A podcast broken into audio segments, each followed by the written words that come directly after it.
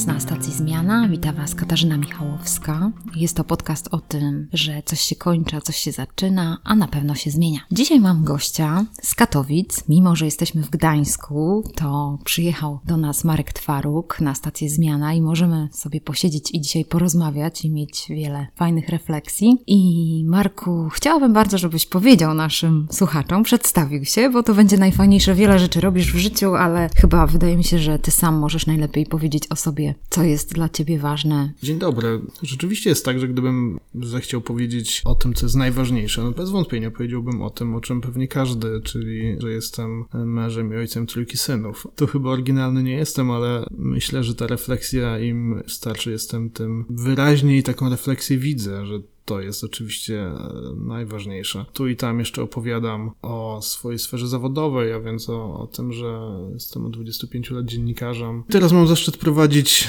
e, prowadzić redakcję Dziennika Zachodniego i Dziennika Zachodniego.pl. No, lubię mówić o sobie, stoję na czele czołowych regionalnych mediów w Polsce. A tak naprawdę po prostu tak się złożyło, że prowadzę ten zespół świetny i cieszy mnie to bardzo. No. To prawda, świetny zespół. Znam Was, chociaż mieszkam w Gdańsku, więc to jest ciekawe, że znamy się przez Twittera, tak też się poznaliśmy i znam dużą część Twojego zespołu przez Twittera, co jest też niesamowite. E, zostałam nawet przypisana do plemienia śląskiego, tak, tak. jestem z tego bardzo dumna. Nam też jest bardzo miło.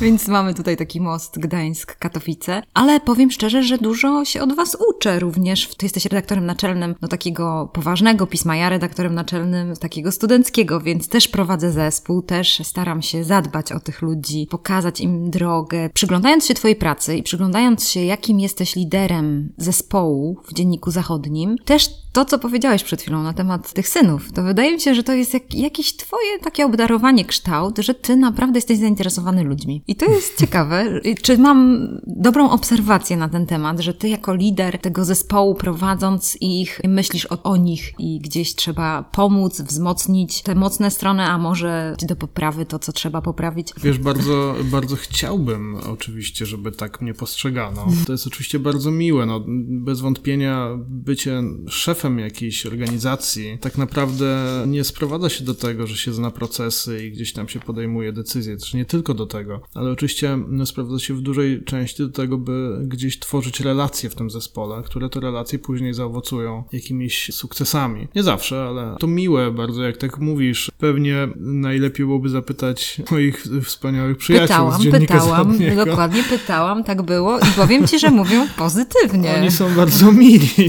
bardzo mili, ale też dobrze rozumieją znaczenie słowa kurtuazja, ale oczywiście o to w naszej rozmowie możemy sobie kadzić cały oczywiście. czas, prawda? Mm -hmm, Tylko żebyśmy, mm -hmm. żebyśmy tak spojrzeli, no to jest bardzo ważne dla mnie i niezależnie od tego, czy mam jakiś sukces na tym polu, czy nie, to rzeczywiście jestem uważny w tym względzie. Dobry zespół ludzi, którzy się lubią, tak naprawdę mogą stworzyć dobrą organizację. Jeśli organizacja jest ufundowana wyłącznie na jakichś procesach, no, wyłącznie na jakiejś powtarzalności, czy nawet na jakichś ideach, które gdzieś tam są, ale to są idee wyłącznie korporacyjne, to tego sukcesu może nie być. Natomiast jeśli to są idee takie głębsze trochę i tu nawiązałeś do tej rodziny, no ja nie ukrywam, że niezależnie od wielu różnych rzeczy, które w życiu się robi głupich i mądrych, to ta rodzina i, i trójka dzieci i żona gdzieś oczywiście moje zachowanie determinują. To jest prawda naturalne, jak i, jak i wielu ludzi e, oczywiście rodzina determinuje. I, I jest coś takiego, że później w relacjach z pracownikami nie można od tego uciec. Chwała Bogu, myślę. Więc może rzeczywiście ktoś y, mógłby spojrzeć na relacje w organizacji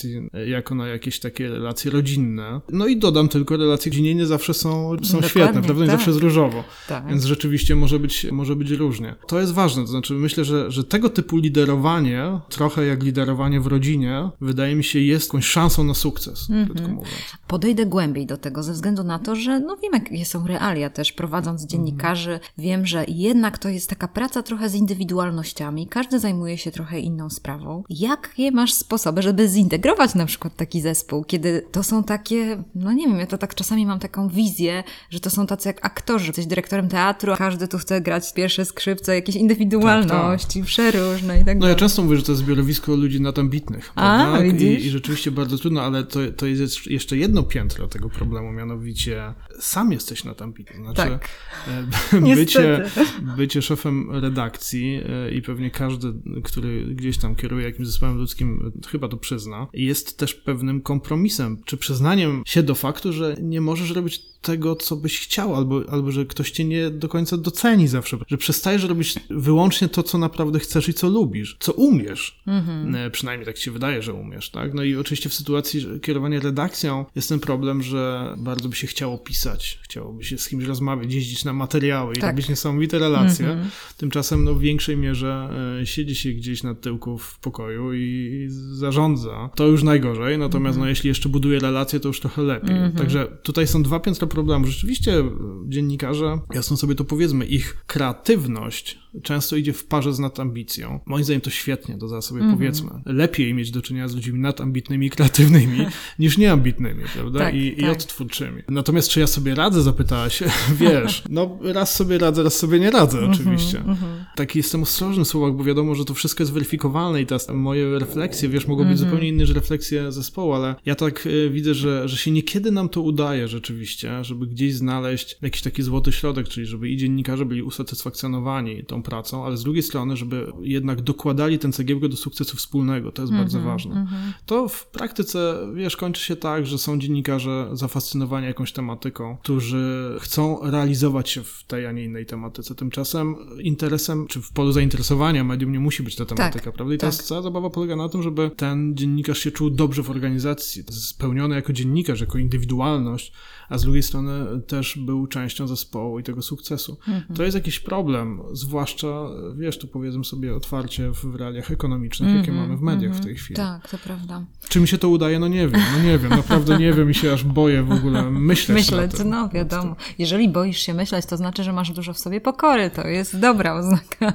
Mam nadzieję, że, że, że, że to tak, mam. Tak. Że to masz. Ciągle tutaj powracam do medionaliów. Wczoraj mieliśmy spotkanie z reportażem z Edytą Rzemą i ona mówiła o tym, że jak trafiła do redakcji Rzeczpospolitej, nie miała w ogóle pojęcia o wojsku. I ktoś zaproponował jej to, żeby była odpowiedzialna za tematy wojskowe. Ona mówi, ale ja nikogo nie mam. W sensie, no jak to dziennikarz, mhm. żeby mieć jakieś źródła, czy jakieś pomysły, o czym pisać. I ciekawe to jest, myślę sobie, no tak, no to jest też taka rola lidera, tego redaktora, że jakoś wyczuł kobitkę, że dał jej ten temat. Tak jak mówisz, tu z pewnością mhm. trzeba tu pogodzić. No ekonomia, no, nikt zawsze poszukujemy tych dobrych dziennikarzy ekonomicznych, nikt nie chce o tym pisać, a a, mhm. bardzo potrzebujemy po prostu tłumaczyć te zawiłe ścieżki ekonomiczne i tak dalej. Więc jak sobie myślę, że to jest ta rola, żeby odkryć te, ten potencjał, a może nawet postawić przed wyzwaniem, które zupełnie kogoś y, zwala z nóg może na chwilę, ale mówić, słuchaj, no pomogę, no słuchaj, tu tego redaktora masz takiego, te, on tutaj mhm, coś robił mm.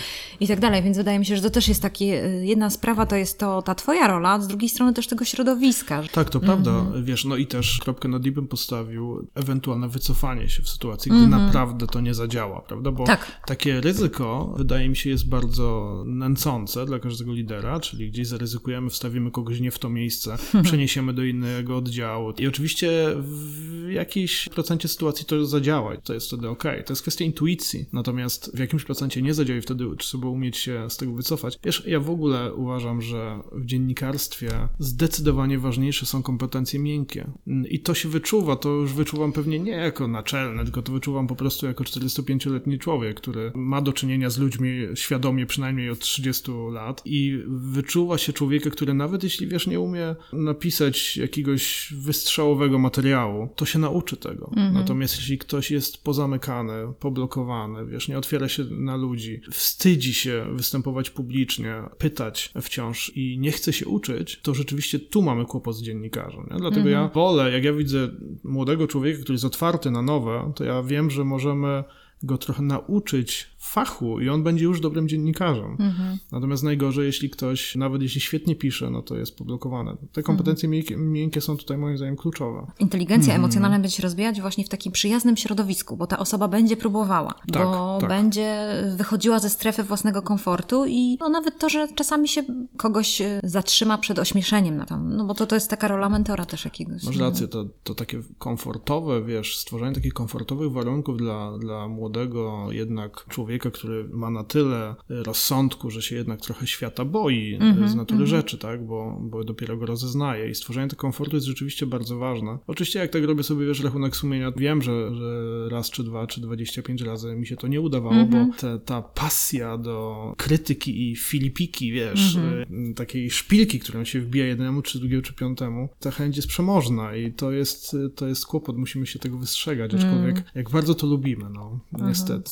Zazwyczaj do tego wracam, że mówię sobie, kurczę, no my to mamy tak z przyzwyczajenia, że się tylko powie to, co złe, no bo to, co dobre, no to można no, przemilczeć. Coś, coś niby naturalnego. No, dokładnie, więc to jest trudno zawsze, żeby mówić te dobre rzeczy, zachęcać, dziękować y, i mm. mówić, że tutaj to dobry tekst, podobał mi się, fajnie mm. to zrobiłaś, czy zrobiłeś, fajnie, że zadałeś to pytanie. Wiem, że w takiej gonitwie trudno jest to, żeby mieć ten czas na taką refleksję, ewaluację, to się zgadza, mhm. ale na pewno to jest dodatek. Podobało mi się właśnie na medianaliach, kiedy powiedziałeś mi sobie, no tak, to cały Marek, co powiedziałeś o tym tweetie Kuby, bo naszych słuchaczy wprowadzę tylko w temat, że Kuba Kaługa, kiedy całe zawirowanie związane w niedzielę ze stanem zdrowia prezydenta Adamowicza było takie wielkie ciśnienie i oczekiwanie, że ten dziennikarz się wypowie, no bo Kuba jest tutaj newsowym, on naprawdę wszystko wiedział, on wiedział dokładnie co i jak. Napisał takiego tweeta, że jest dużo pytań do niego i on do, dopóki nie będzie wiedział już takich sprawdzonych informacji, to nie, nie poda tych informacji, więc to było takie do, do wiadomości publicznej. A Marek na Medianaliach powiedział coś takiego, że on to pokazał swojemu zespołowi. Ja bym zrobiła to samo. Zresztą też rozmawiałam z zespołem, że nie musicie od razu odpowiadać. Trzeba trochę mieć tej zimnej głowy, bo jeżeli nie mamy zimnej głowy, no to mamy sytuację taką, jak mieliśmy później z panią prezydent Dulkiewicz, mm -hmm. bo tutaj ktoś nie miał tej refleksji. No ja powiem szczerze, że poznałem dzisiaj osobiście Kubę. Pierwsze moje wrażenie to było takie o ranek, on jest młody. E, bo, bo ten tweet świadczył raczej o tym, że to jest doświadczony dziennikarz, mm. który, który, znaczy on jest doświadczony, ale wciąż młody, ale raczej, że dojrzały, doświadczony dziennikarz, który po prostu z jednego pieca chlebiad i umie się zachować w takich trudnych sytuacjach. -hmm. Tymczasem dzisiaj widzę młodego człowieka i tym bardziej doceniam to, co zrobił, bo, bo to jest znowu, wiesz, Katarzyna, to jest znowu zwycięstwo chłodnej kalkulacji nad popędem. -hmm. Każdy dziennikarz... Atencja, e, atencja. Tak, tak, ma, ma ten fetysz przed sobą bycia... Oj, tak bycia y, gdzieś na świeczniku, ciągle kreowanie opinii, ciągle potrzebuje jakiegoś odniesienia, żeby się inni odnosili do niego -hmm. i tak mhm. dalej. Tymczasem on, reporter najlepszego radia w Polsce, największego radia w Polsce, który, który wiedział wszystko, wiesz, powściągnął się, mm -hmm. prawda? I napisał, mm -hmm. i napisał wręcz, że po mhm. prostu nie, właśnie on czeka na oficjalne informacje. To mhm. bardzo mi to zaimponowało i rzeczywiście u nas, no zresztą jak wszędzie, ale oczywiście u nas też mamy, mamy tragedię, katastrofę. Mamy taki szczególny rodzaj jeden katastrofy, czyli katastrofy górnicze, gdzie ci górnicy tak. są wydobywani, gdzie to zawsze mm -hmm, trwa, mm -hmm. gdzie te informacje próbują się media prześcigiwać, no co tam się na dole dzieje i tak dalej. Tak. I tu szczególnie jest ta chłodna głowa ważna. Mm -hmm. Tu mi zaimponował. I mieliśmy dzisiaj też taką refleksję z Kubą i z Olą, jego żoną, bo my spotkaliśmy się w sobotę przed tymi wydarzeniami niedzielnymi i planowaliśmy medionalia. Mhm. Dużo rozmawialiśmy właśnie, przygotowywaliśmy tą debatę. Już wtedy chcieliśmy rozmawiać tutaj o tej jakości debaty publicznej. Powiem Ci, że mieliśmy też taką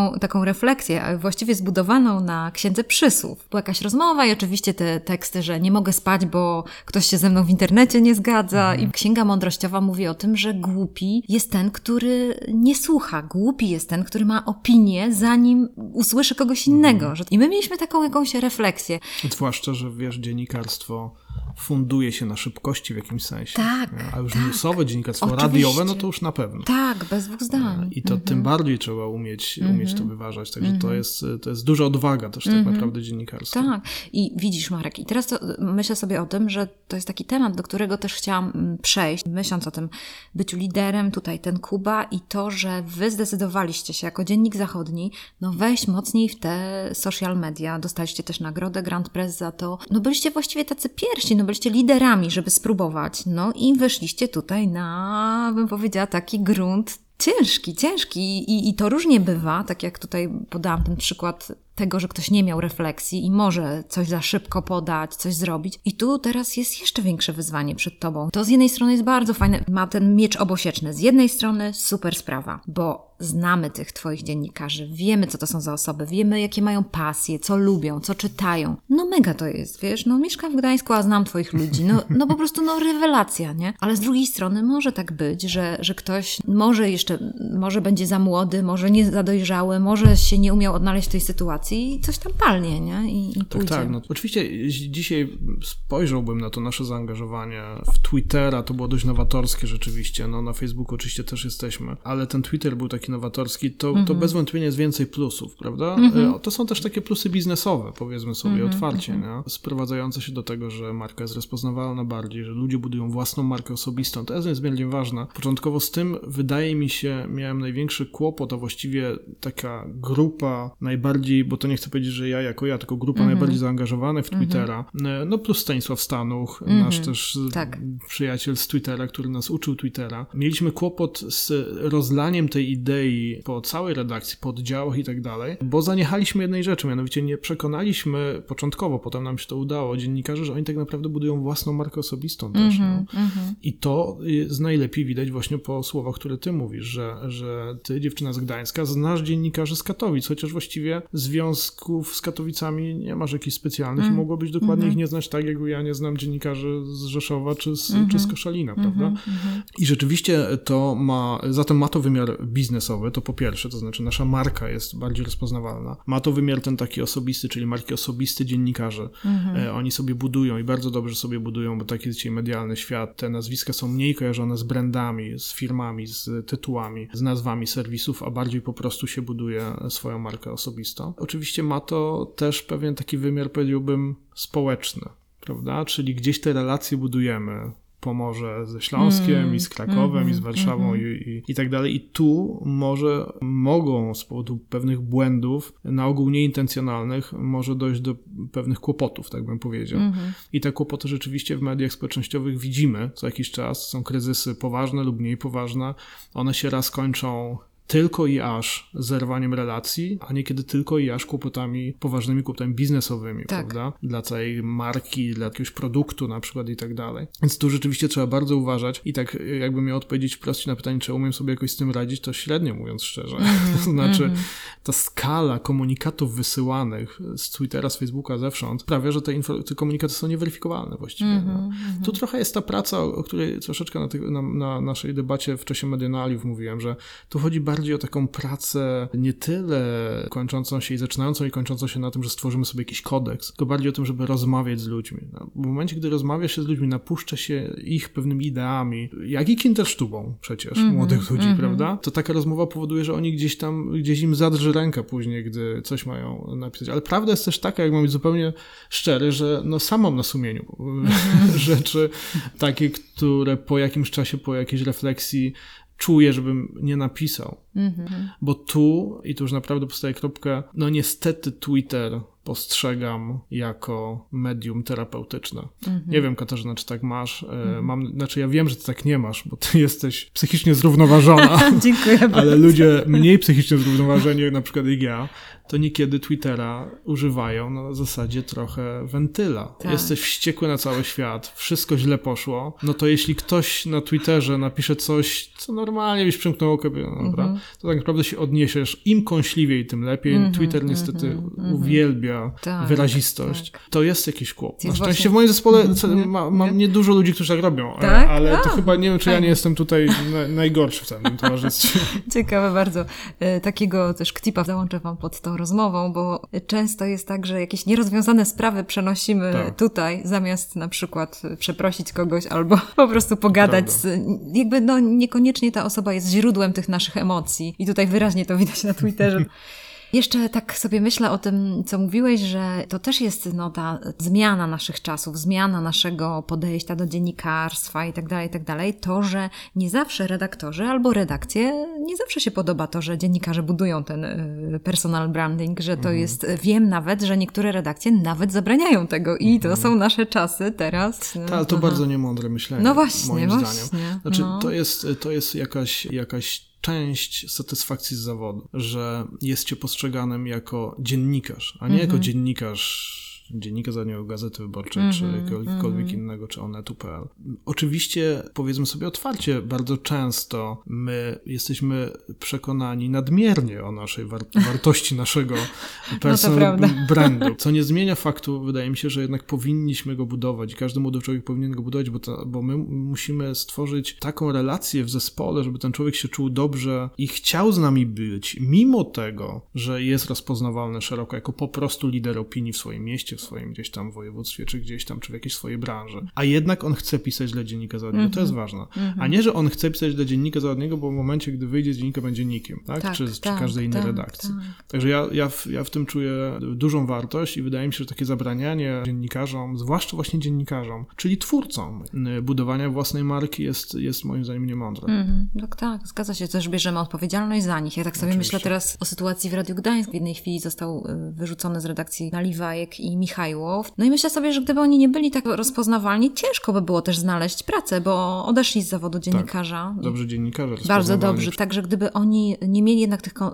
no wiadomo, że dziennikarz ma tych swoje kontakty, ale też taki personal branding zbudowany w jakiś ale sposób. Ale oczywiście, Aha. że tak, mm -hmm, oczywiście, że mm -hmm. tak. I, i, I, to nawet tę funkcję taką, no czysto HR-ową powiedziałbym, mm -hmm. jest ważne przy budowaniu własnego wizerunku i rzeczywiście to, to jakoś tam pomaga. Z tym, że to rzeczywiście, zwróć uwagę e, Katarzyna, że tu rzeczywiście własny image, własny brand, własną markę mogą budować i budują z powodzeniem tylko najlepsi. Też tak. jest bardzo ciekawy bonus od życia mm -hmm. i od zawodu, tak? Mm -hmm. I, I to też trochę weryfikuje tą fajność, mm -hmm. o mhm. której nam się wydaje, że, że jest z nami zawsze, a tymczasem mhm. świat później to weryfikuje. To prawda. No jednak trzeba mieć coś do powiedzenia, być zintegrowanym człowiekiem i tak dalej. To, to, to bardzo widać, nie? Mhm. zwłaszcza w tych mediach. Teraz widać wszystko. No właśnie, to jest Teraz najgorsze. widać się wszystko. Mhm. No my pamiętamy świat bez mediów społecznościowych i rzeczywiście wtedy popełnić błąd było znacznie trudniej. Dzisiaj mhm. popełnić błąd, który właściwie przekreśla twoją karierę jest bardzo łatwo. Zawodową, a może i życiową, kto wie. Mhm, mhm. Jest bardzo łatwo i rzeczywiście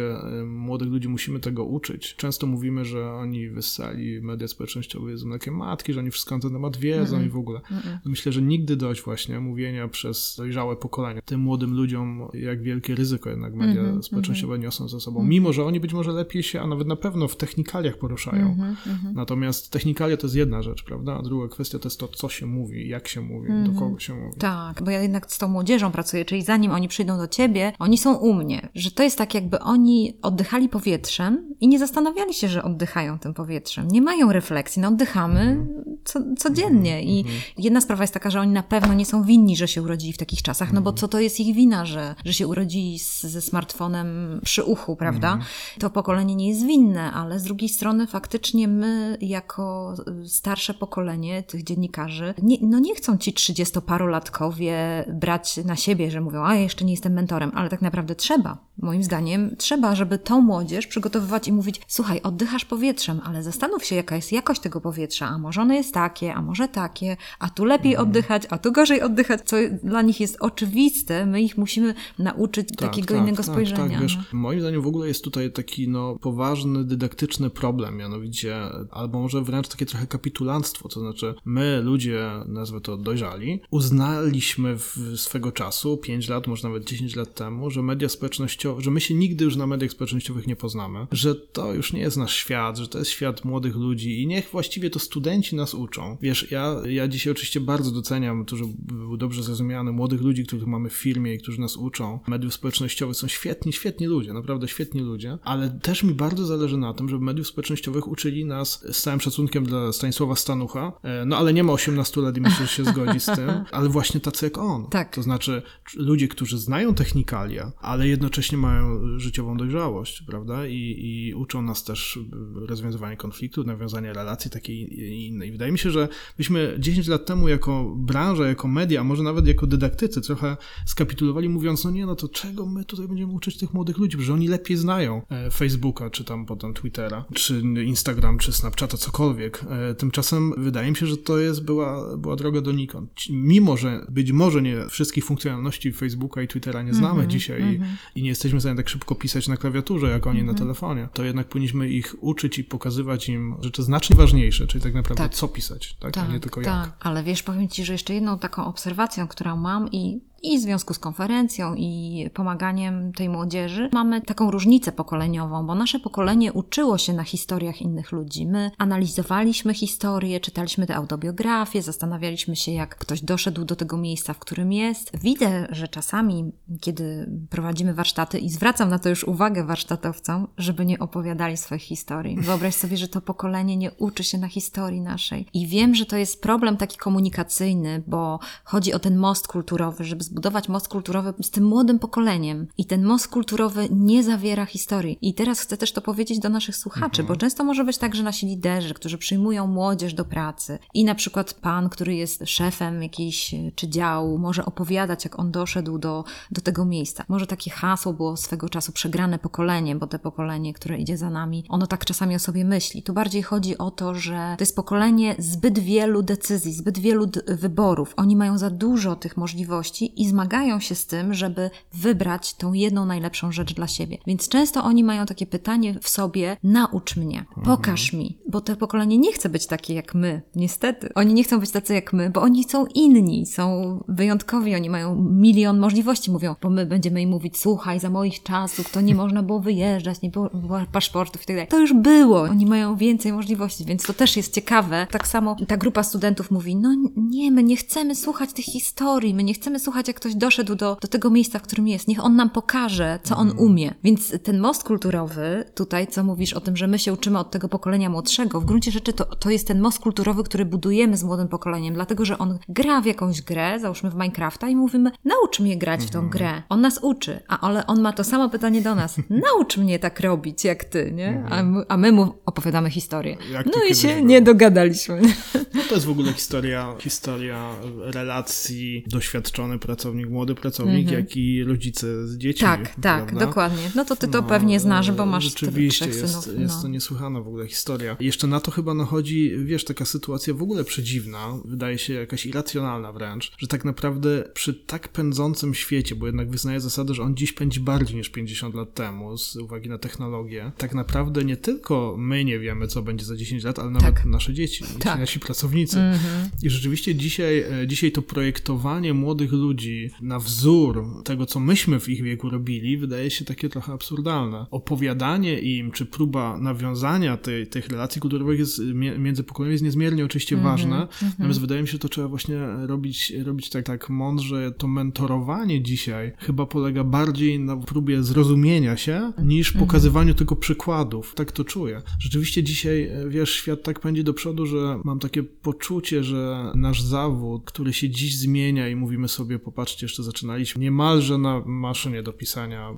a dziś właściwie moglibyśmy na komórce wystukać właściwie podstawowe informacje, mm, mm, wszystko na bieżąco. Rzeczywiście on się zmienia, ale popatrz, to minęło 20-25 lat, a dzisiaj między tym, jak wygląda serwis internetowy, jak wyglądał 5 lat temu, jak wygląda dzisiaj, albo media społecznościowe, to jest przepaść, a to zaledwie jest 5 lat. Rzeczywiście tutaj jest nie, niesłychana historia. Poza tym, jeszcze kropkę postawię, jest kwestia zachowań społecznych. -hmm, Zobacz, mm -hmm. Zobacz, co się dzieje dla nas, dla nas praca, stały etat, miejsce gdzieś blisko rodziców, albo przynajmniej w swoim środowisku było czymś ważnym, a może nawet ważnym stałe miejsce pracy, w jednym miejscu dłużej. Dzisiaj to w ogóle, jak wiadomo, się zmienia i dzisiaj młodzi ludzie kompletnie inaczej patrzą na świat. Mm. Również z punktu widzenia takiego światopoglądowego, -hmm, prawda? To jest mhm. też, też trudne niekiedy dla rodziców, gdy tak. mówią młodzi ludzie, nie potrzebuję ślubu, mieszkania nie kupuję, mogę wynajmować, samochód nie, nie kupuję, mogę wynajmować. Mm, tak, Coś, co tak. dla nas się wydawało zupełnie dziwne, bo myśmy z tego faktu posiadania, czyli jakiś atut, no prawda? No tak, oni z faktu posiadania, wartość, oni z faktu, faktu posiadania nie czynią żadnego fetyszu, nie jest to dla nich nic, nic istotnego, oni po prostu chcą dobrze żyć. Miałam taką myśl a propos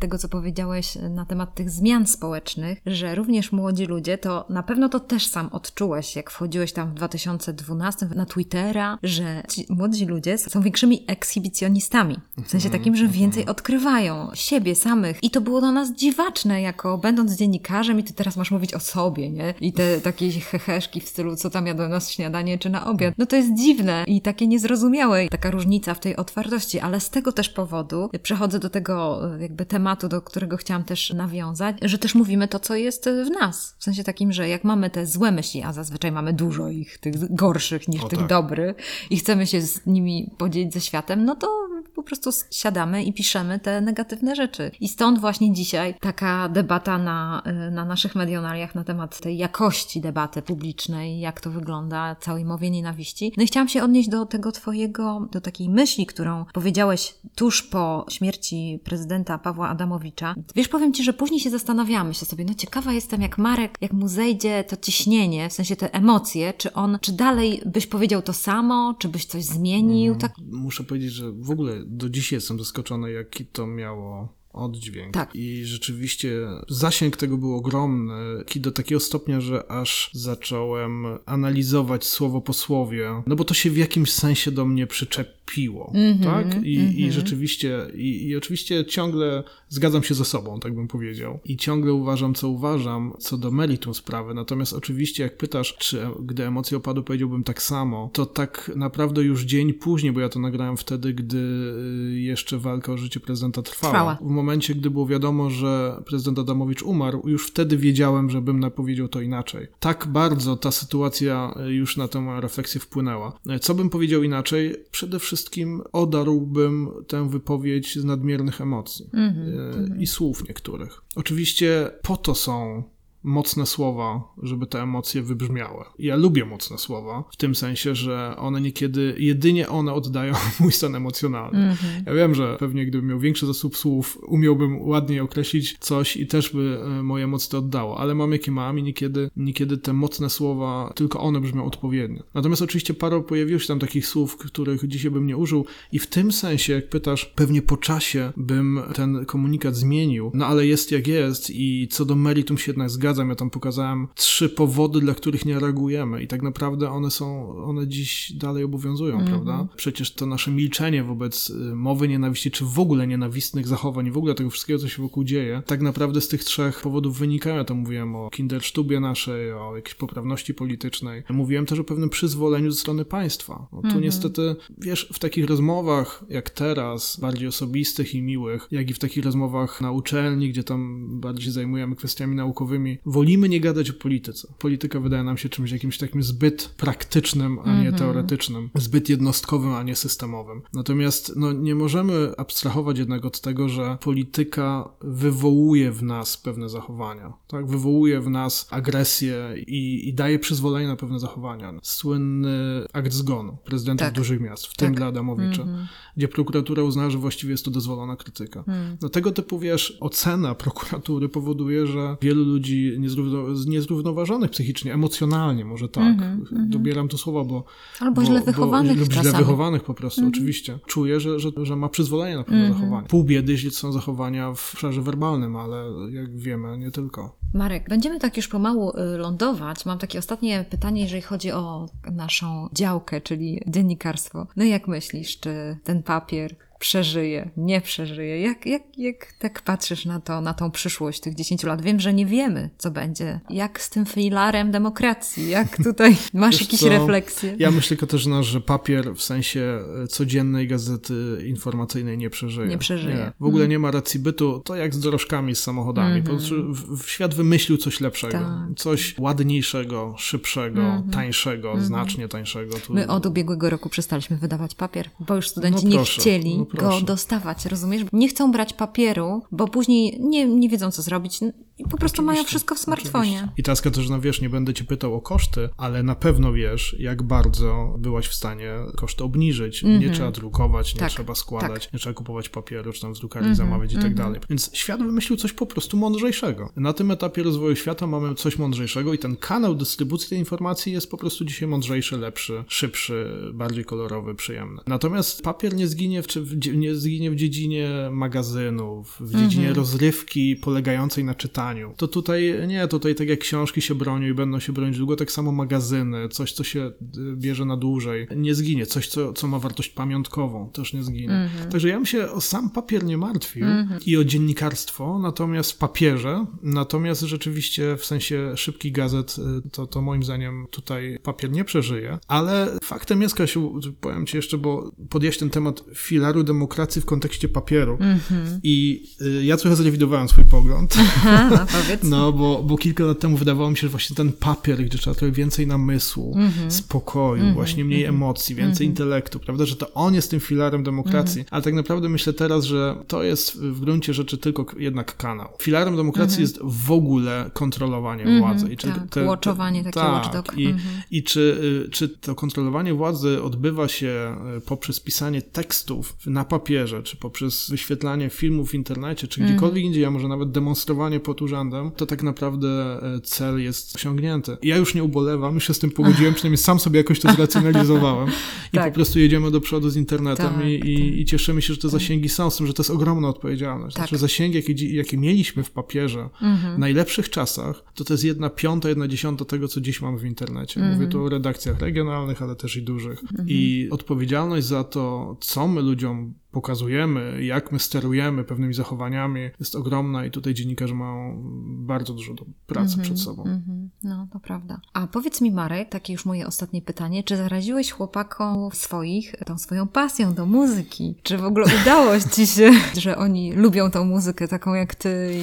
To znaczy, wiesz, jest Aha. tak, że e, średni zaczyna trochę grać na gitarze. O. Wszyscy bardzo, bardzo słuchają dużo dobrej muzyki. Łącznie z moim najmłodszym synem dziewięcioletnim też sobie muzyki tyle słucha, aczkolwiek oczywiście głównie, głównie najstarszy i średni. Oczywiście słucham swojej muzyki, mojej mm -hmm. muzyki. No, tu akurat zrobię tą paralelę, no to jest trochę tak, jak moja mama mówiła, że Beatlesi to jest świetna rzecz, tak? Mm -hmm. czy, mhm. czy wcześniej gdzieś tam nawet jeszcze moja babcia mówiła o Poluance, tak? A ja już wtedy słuchałem Metallica Slayera, no. więc to w ogóle, w ogóle nie, nie wchodziło. Nie, w, w ogóle nie wchodziło. Ja w ogóle dobrze ich rozumiem, natomiast słucham swojej muzyki, dobrej muzyki i cieszę się z tego bardzo. Ja w ogóle uważam, wiesz, muzykę za, za najważniejszą ze sztuk. Nie? Tak. Znaczy, która ma w sobie wszystkie najważniejsze emocje, która ma pojedynczo, mają sztuki plastyczne, owszem, i każda inna sztuka, ale muzyka ma wszystko w sobie, wszystkie emocje. Dlatego bardzo się cieszę, bo z muzyką trzeba żyć, po prostu uważam, że, że, że to, mhm. jest, to jest bardzo istotne dla rozwoju w ogóle takiego duchowego. No ale zobaczymy, no z, z gitarą na razie jeszcze nie czuję, że założę z nimi zespół jakiś. Ja słucham dzisiaj już rzeczy w ogóle oczywiście innych niż Metallica i Slayer i słucham bluesa i próbuję trochę, trochę tam grać, natomiast no oni chyba bardziej gdzieś w jakieś elektroniczne historie pójdą A, już, to okay, już inne okay. czasy. No, no tak, tak, też jest czasy. dobre, bo teraz tak dużo się też pojawiło tych możliwości elektronicznej no, muzyki, tak, prawda, że możesz mieć również, tworzenia, tak, dokładnie. Tak. No powiem ci, że wiesz, ja przemiła jest rozmowa o dziennikarstwie, ale ja powinienem być muzykiem w ogóle, o. wiesz. No. Czyli się rozminąłeś. Naprawdę, wiesz, ja, ja uwielbiam dziennikarstwo, naprawdę Aha. uwielbiam dziennikarstwo i, i, rodzinnie też tam jestem jakoś związany i gdzieś tam wyssałem to wszystko, ale wiesz, liczy się muzyka, liczy się muzyka, tak. liczy się rodzina i muzyka, naprawdę. Rozumiem, no. czyli to ci w duszy gra. Zdecydowanie, mm -hmm. zdecydowanie. Mm -hmm. no. Mhm. Nie ma piękniejszych momentów, wiesz, niż koncerty, niż słuchanie wieczorem płyt, czy bardziej YouTube'a dzisiaj, bo to tak naprawdę powoduje, że czuję tę całą paletę emocji, które, mm. które można wywołać dla dobrej sprawy, dla mm -hmm. wzruszeń, wiesz, dla emocji jakichś takich dotyczących piękna. I to jest tak naprawdę, naprawdę ważne. No. Mm -hmm. Jak często masz okazję w ogóle koncertować? W sensie no wiesz, to ja gram po mhm. prostu z kolegami po -hmm. klubach tu i tam. -hmm. No wychodzi jest... raz w miesiącu, raz? No, no nawet raz w tygodniu. Raz w tygodniu, no to już no, dosyć... Ale to jest bardzo daleko do słowa koncert, wiesz. Mhm, mhm. to jest oczywiście i pewnie zawsze już będzie takie moje niespełnione marzenie, wiesz, granie, koncertu i tak dalej, ale tak naprawdę te emocje, wiesz, związane z muzyką można wywołać nawet jak się samemu gra, wiesz, w pokoju. Mm. Coś, czego życzę naprawdę każdemu, bo, bo jest to, no nie wiem, czy nie jest w ogóle esencja, wiesz, mm, życia. Tak, Przepraszam tak. za takie duże słowa, ale, mm -hmm. Ale tego typu emocje, jakie się ma w związku ze sztuką, to można je porównać chyba wyłącznie do emocji związanych z miłością, wiesz, z dziećmi, żoną czy rodziną. Tak, tak, zgadzam się w zupełności. Ja tak sobie myślę, że to jest jakaś część jestestwa człowieka, Y, twórczość, mhm. kreatywność, jakiś coś, jakiś taki pierwiastek twórczy, który każdy, bez względu na w jakim miejscu się znajduje czasoprzestrzeni, ma i to jest cudne, że można to oglądać tak. i można to y, uruchamiać w sobie. Jedną z rzeczy, którą chciałabym taką klamrą zakończyć naszą rozmowę, bo pomyślałam sobie, że na początku powiedziałeś właśnie, że czasami za szybko na tym Twitterze, że te emocje tam idą, nie? I te emocje fajnie, że wyszły tą muzykę, nie? No, wiesz, to, to, to naprawdę tak działa. To znaczy, y, to jest kwestia już później wyboru. Niekiedy tak. wyboru nieintencjonalnego. Mm -hmm, czy chwytasz mm -hmm. za mhm. gitarę, czy chwytasz za telefon. O tak. Zupełnie tak, zupełnie tak. tak. Ale każdy... to uchwyciłaś. No, tak. Ważne, żeby gdzieś ten upust emocjom dać. No, no. oczywiście, że tak. Każdy jest istotą emocjonalną. Od tego mm -hmm. się nie ucieknie. Ale mhm. właśnie jednak myślę, że jako osoby, które mogą myśleć, mogą mieć tą refleksję, bo każdy z nas może mieć tą refleksję, gdzie te emocje możemy mhm. upuścić, nie? To to jest dobre. I to... No tak, bo podejrzewam, że są tacy, którzy w ogóle nie wiedzą, że można je w ten sposób e, emocje spożytkować tak, w jakiś sensowny sposób. Tak, tak. I to dlatego jest kłopot, tak, to tak. prawda. Mhm. I też na przykład tacy twórcy, tak jak ty jesteś twórcą, może właśnie takim nawet niekoniecznie, myśląc o tym, że tam profesjonalistą, który, mhm. wiesz, tak jak mówisz, według marzeń, ale to, że robisz to nawet w taki sposób no, nie, nieprofesjonalny, to to jest dobry przykład dla tak, innych. Tak, nie? To jest tak, świetne, bo wszyscy oczywiście. razem przeżywamy coś, wszyscy razem możemy. Wiesz, tu jest tylko już anegdotycznie skończę, to jest tylko kwestia rozważenia wrażeń, które mają publiczność, mają słuchacze. Prawda? no to znaczy, prawda. W momencie, gdy wychodzisz do słuchaczy, no to tam już te emocje powinieneś kontrolować i grać po prostu najlepsze rzeczy. No, w momencie, gdy grasz sam w pokoju, to można naprawdę, jak to się mówi, dać ognia i, i w ogóle okej, okay, ważne, żeby emocje spłynęły. Ale prawda? super, rewelacja. Z taką refleksją zostawiamy naszych słuchaczy. Marku, bardzo Ci dziękuję za to, to ja że, że przyjechałeś na Medionalia przede wszystkim i chciałeś się podzielić swoimi myślami ze studentami. Podlinkuję tą debatę pod naszą rozmowę, ale też Ci dziękuję w ogóle za to, że jesteś i chcesz być taki, jaki jesteś. To jest fajne. Dzięki Katarzyna. Powiem Ci, że jak słuchałem odcinków stacji Zmiana, to y, i później usłyszałem, że mnie zapraszasz. Bardzo byłem zestresowany, bo miałem, mam takie wrażenie, że to są przegłębokie rozmowy i bardzo miłe. No nie wiem, czy ta była głęboka, była na pewno bardzo miła i za to, za to Ci bardzo dziękuję i trzymam w ogóle kciuki za to, co robisz, bo robisz świetne rzeczy i ze studentami i w ramach stacji Zmiana, także naprawdę gratuluję. Bardzo Ci dziękuję.